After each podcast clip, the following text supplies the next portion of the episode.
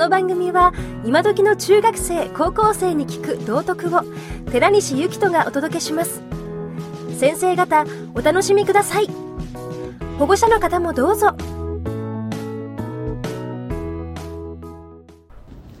はい、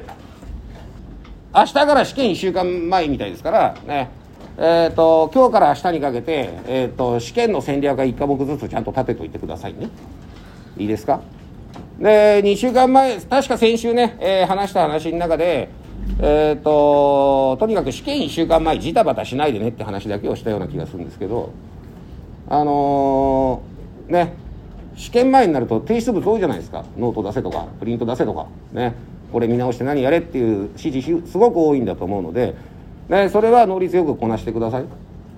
で、あのー、前先週言った話と同じなんだけど、あのー、見てるとね試験中にノート写してる人いるし、ね、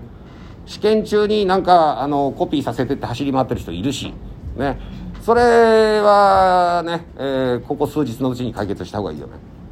えー、そんな風に思いますよ。だからあのー、試験を受けるにあたって、えー、っと試験の、ね、準備っていうのは、ね、戦える状況になってるのかっていうのをちゃんと見直した方がいいと思いますよ、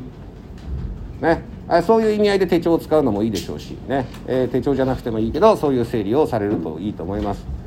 で、あのー、来週になったらね早く寝た方がいいからね。いいですか。あのー、試験中になって頑張り出す人いいんだけど、ね、試験中に寝ないで頑張るってさそれダメだから。いいですか。人間必死にやるって必ず死ぬって書くんだからいいわけないじゃん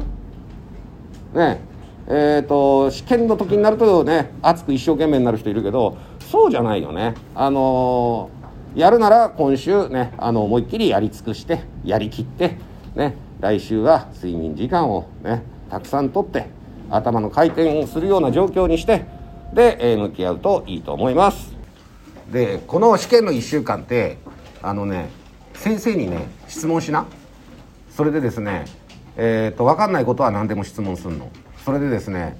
えーと皆さんがすべきことは先生をやる気にさせるのね。ダメな質問ってねやり方全部分かりませんとかね。例えばさ俺技術じゃん。そうするとその資料も見ないで、えー、これ何ですかとか言いに来る人いるわけね。あのー、一回授業で説明してるのに全く分かりませんだとか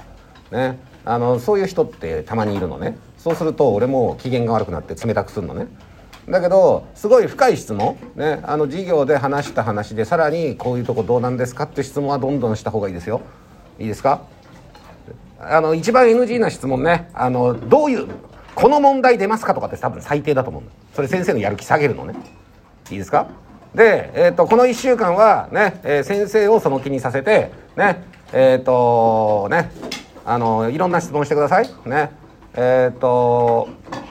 いろんなね、えー、角度から深い質問をすると先生やる気になるのね。そうすると試験問題に近い問題どんどん教えてくれてるに決まってるじゃん。いいですか、えー、何度も言いますけどこのいっしゅうかんに先生が大きな声で、えー、説明する、ね、しつこく説明するところが試験に出るに決まってるんですから、えー、先生のやる気を、えー、高めましょう。いいですか。いいですか。だから授業中にねあのなんかねうるさいだとか怒られてるようじゃアウトですよ。いいですか、ね、あのそういう人はクラスのためにももうねつまみ出して排除して、ね、やっぱりですね先生をその気にさせるというのがね、えー、大切なポイントです。以上でした。